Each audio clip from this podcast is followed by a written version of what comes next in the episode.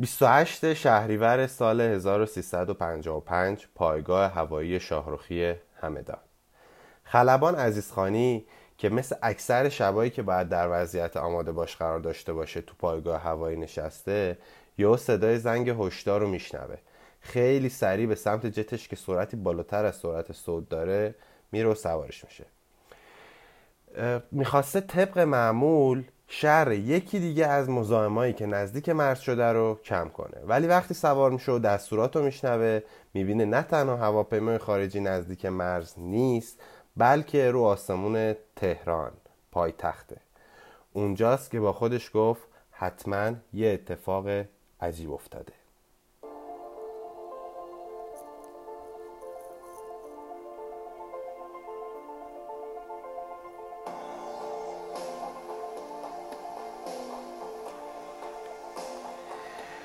سلام من احسان واعظی هستم و این دومین قسمت از مجموع اپیزودهای فرازمینی های باستانی است که واسهتون آماده کردم. امیدوارم خوشتون بیاد.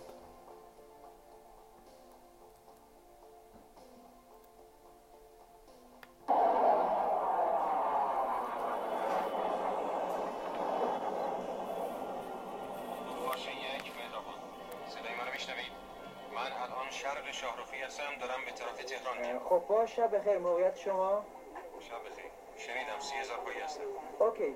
این شی که الان البته خیلی پایین بود و اوج گرفت و ما مدام تعقیبش می‌کنیم. الان در حدود فکر می‌کنم البته سی هزار پا باشه و میشه داره اوج می‌گیره و میشه گفت تقریبا شنیدم. گفتید شمال شرق تهران بله. واقعیت دقیقترش رو اگه امکان داره بدید بله. بله شمال شرق تهران از برج مهرباد میشه تقریبا دست راست قله دماوند. شنیدم. لطفا توضیح بدید این چیه؟ و اگه من موفق شدم بهش نزدیک بشم چیکار کنم؟ مثلا نمی‌دونم جریان چیه. این به صورت ستاره به نظر میاد ولی البته ستاره نیست. چون از نزدیک روی دوشان تپه بود و اوج گرفت. بله بله رنگ قرمز سبز و یک دفعه نور شدیدی ازش ساطع می‌شد. شنیدم. صدایی که شنیدید بخشی از مکالمه خلبان عزیزخانی و آقای حسین پیروزی مسئول وقت برج مراقبت فرودگاه مهرآباد تهران بود. تو گزارش های مستندی که پیدا کردم دیدم خود آقای پیروزی داستان رو اینجوری تعریف می‌کنه. میگه ساعت حدودای دونیم یازده شب بود یه خانم زنگ زد گفت بالای خونمون یه چیزی شبیه موتور ماشین چهار پره هشت پره داره پرواز می‌کنه. گفتم خونتون کجاست؟ گفت کنار بولینگ عبدو که اون موقع تو خیابون شمیران بود. الان شده مجموعه ورزش شهید چمران تو خیابون شریعتی. خلاصه. گفتم ما اصلا شمال شرق تهران پرواز نداریم ولی چک می‌کنم. یک ساعت دیگه یه خانوم زنگ زد گفت تو آسمون بالای سینمای مولین روش که اونم همون حوالی بود یه شی پرنده عجیب داره می‌بینه. یه کم بعدم یه آقای از سید خندان و چند تا تلفن دیگه.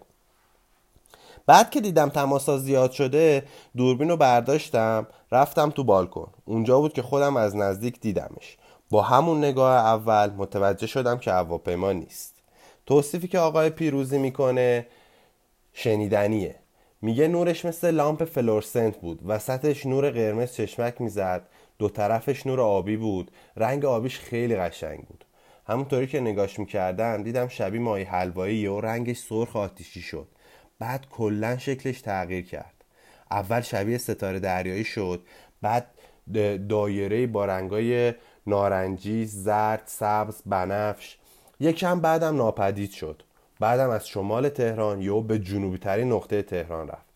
انقدر سرعتش بالا بود که نمی‌تونستم ببینمش تو آسمون حتی ما فکر کردیم اولش چند تا هستن بعد دیدم سرعتش زیاده. یه ثانیه بعد دیدم رو کوهای بیبی شربانو است از جایی که من میدیدمش نمی‌شد اندازش رو فهمید. ولی حدسی گفتم احتمالا طولش 20 متری باشه. خب دیگه وقتش بود نیروی هوایی با اجازه فرمانده وقت که بعدا راجع به این قضیه اینطوری میگه. میگه عجیب ترین چیزی بود که تو 20 سال خدمتن دیدم. وارد عمل بشه. اینجاست که جت عزیزخانی که اسم رمزش خفاشک هست از شاهروخی به سمت تهران حرکت می‌کنه. حدودا 13 دقیقه طول می‌کشه که خفاشک به آسمون تهران می‌رسه. سروان عزیزخانی به شه پرنده می‌رسه. میره سمتش که بترسونتش. می‌بینه که یو از شرق تهران به سمت شمال رفت. در کمال تعجب می‌فهمه که هرچی تندتر میره به سرعت اون نمی‌رسه. به گفته خود خانی میگه داشتم با سرعت دو ماخ دنبالش می‌رفتم ولی بهش نمی‌رسیدم. هر ماخ معادل 340 متر بر ثانیه است. پیروزی میگه این تعقیب این تعقیب و گریزا اطلاعات خوبی به ما داد. اول اینکه ارتفاع شی پرنده 6000 پا نیست خیلی بیشتر از این حرف هست. دوم اینکه اندازش خیلی بزرگه. به قول خود پیروزی به بزرگی یه جامبو جت خلبان عزیز خانی میگه فاصلش با شی زیاد شده و اگه ادامه بده از ایران خارج میشه. میره سمت هرات و بامیان و کابل و خلاصه وارد هوای حریم هوایی افغانستان میشه. اینجاست که خلبان و برج مراقبت فکر می‌کنن جسم خارجی فرار کرده یعنی فراریش دادن. عزیز خانی اعلام می‌کنه عملیات موفقیت آمیز بوده و به سمت تهران برمیگرده. همینطوری که تو تهران برگشت بودند و با برج مراقبت حرف می‌زده پیروزی میگه یهو دیدم خلبان هنگ کرده. وسط حرف زدن یهو چی نمیگه. پیروزی که خیلی نگران شده بوده احساس می‌کنه به کمک نیاز هست.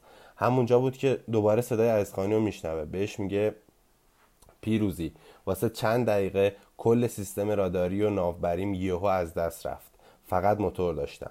اتفاقی که افتاده بود این بود که وقتی عزیزخانی فکر می‌کرده اون شی فر... اون شی فراری داده و خیلی خوشحال داشته برمیگشته تهران اون شی بالای سر جت خیلی نامحسوس داشته پرواز می‌کرده و یه جوری با یه نوع سلاح مغناطیسی سیستم های الکترونیکی جت و از کار انداخته بوده. البته فقط واسه پنج دقیقه. خلاصه اینکه بعد از چند دقیقه شیء پرنده و جت دوباره تو آسمون تهران بودن.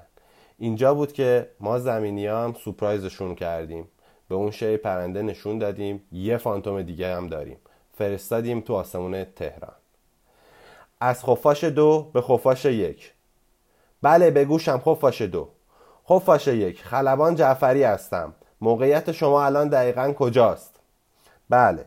سرگرد پرویز جعفری خلبان با تجربه ارتش درست و به موقع خودشو به عزیزخانی میرسونه. اینجا بود که خفاش یک چون تا نزدیکی های افغانستان رفته بود سوختش داشت تمام شد. به دستور فرمانده به سمت پایگاه برمیگرده. خلبان جعفری بعدها تو مستندی که به اسم شکارچیان یوفو که از شبکه هیستوری پخش شد گفتش که اون شی پرنده که مثل یه الماس نورانی چند رنگ میدرخشید اونو تو موقعیت ساعت دوازده قرار دادم و به سمتش رفتم. چیزی که قابل باور نبود این بود که شی ظرف یه چشم به هم زدن از موقعیت ساعت دوازده به دو تغییر مکان داد. به زبون ساده یعنی در کمتر از یک ثانیه چهل و پنج کیلومتر به سمت راست تغییر موقعیت داده. یعنی سرعتش بیش از 2700 کیلومتر در دقیقه بوده. یه جای دیگه سرگو جعفری یه چیز قشنگ تعریف می‌کنه. میگه داشتم تعقیبش می‌کردم. گذاشت بهش برسم بعد یهو کنار کشید. حالا اون دنبال من بود. با سرعت تمام داشتم فرار می‌کردم اما به سادگی دنبالم بود. یهو دیدم یه جوری منو دور زد انگار من رو هوا ثابت بودم. خلاصه تو ادامه دنبال بازی های جت و جسم پرنده می‌رسم به نزدیک های باقای کرج. سرگرد میگه فکر کردم اینجا جای مناسبیه و سعی کردم بهش شلیک کنم. میگه تو یه ثانیه قبل از شلیک من دیدم انگار فهمیده و باز همه دم و دستگاه جتو از کار انداخت. بعدها که سرگل جعفری با مقامات صحبت می‌کرده گفته اگه کوچکترین کشور دنیا یکی از این جتا داشته باشه می‌تونه دو روزه کل دنیا رو بگیره. جعفری تعریف می‌کنه میگه یه جایی دیدم شیء پرنده ثابت وایستاد. بعدش یه شیء خیلی نورانی دیگه از تو شکمش اومد بیرون. اونقدر نورانی که شرق تهران کاملا روشن شده بود. بعد دید که دوتاشون ثابت روبروی هم وایستادن. بعد از چند دقیقه دوباره شکمش باز شد و اون جسم نورانی وارد جسم بزرگ شد. سرگا جعفری میگه این اصلا ممکن نیست. مگه جاذبه زمین می‌ذاره اینطوری بشه؟ چند دقیقه بعد اون شی نورانی دوباره بیرون میاد و میشینه زمین. دقیقا تو جایی که الان شده بهشت زهرا. اون موقع هم یه چند تا قبرای توش بود ولی نه به این بزرگی. وقتی جعفری سعی می‌کنه به جد نزدیک شه می‌بینه دوباره همه چیزاش قطع میشه. پس باز ارتفاع می‌گیره. با هماهنگی پایگاه تصمیم می‌گیرن چند تا گروه از جاندارمری اعزام کنن. ولی وقتی می‌رسن می‌بینن جز آثار سوختگی رو زمین چیزی وجود نداره. بعد از اونم هیچ کس دیگه نتونست ببینه این اشیاء پرنده چجوری ناپدید شدن. تا دو هفته بعد از اونم پالسایی رو برج مراقبت تهران دریافت می‌کرده ولی چیزی نتونست پیدا کنه. سرگو جعفری که از بیابونای بهشت زهرا به مهرآباد در حرکت بوده می‌دونسته باید به مقامات پاسخگو باشه حتی مقامات کشورهای دیگه. دو تا افسر CIA و یه فرمانده نیرو هوایی ایالات متحده با جمعی از مقامات لشکری و کشوری بی صبران منتظر شنیدن حرفای جعفری بودن. مدارک مربوط به این حادثه به طور کامل و دقیق توسط دی... توسط DIA یعنی سازمان اطلاعات هوایی آمریکا جمع و تایید شد. و یه سری نسخه هاش واسه کاخ سفید، سازمان امنیت ملی آمریکا، NSA، CIA، ستاد ملی ارتش آمریکا و چند تا جای دیگه ارسال شد. از جمله چیزهایی که تایید شد الف. شی مورد نظر توسط خیلی دیده شده. ب. کسایی که دیدن فقط آدمای معمولی نبودن. خلبان نیروی هوایی، تیمسارای نیروی هوایی، افراد برج مراقبت و غیره. چند تا مورد دیگه هم بود که مهمترینشون این بود. شی مورد نظر قابلیت های رزمایشی خارق داشته. همونطور که تا الان متوجه شدید با اینکه این داستان یکی از مستندترین اتفاقات تاریخ فرازمینی و فضایی هاست اونجور که باید و شاید بهش پرداخته نشده.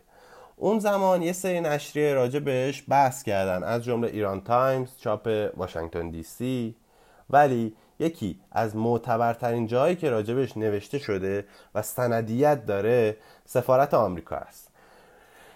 به تاریخ 25 سپتامبر 1976 که توش نوشته شده سه چهار ساعت بعد از حادثه تهران از سمت مراکش گزارش های از مشاهده جسمی ناشناس و عجیب ثبت شده که تواسیفی شبیه به یوفو تهران داره. تو خود ایران هم بعد از انقلاب گروه دانش شبکه دو سیما مستندی از این اتفاق ساخت و اسمشو گذاشتن تهران در ساعت 23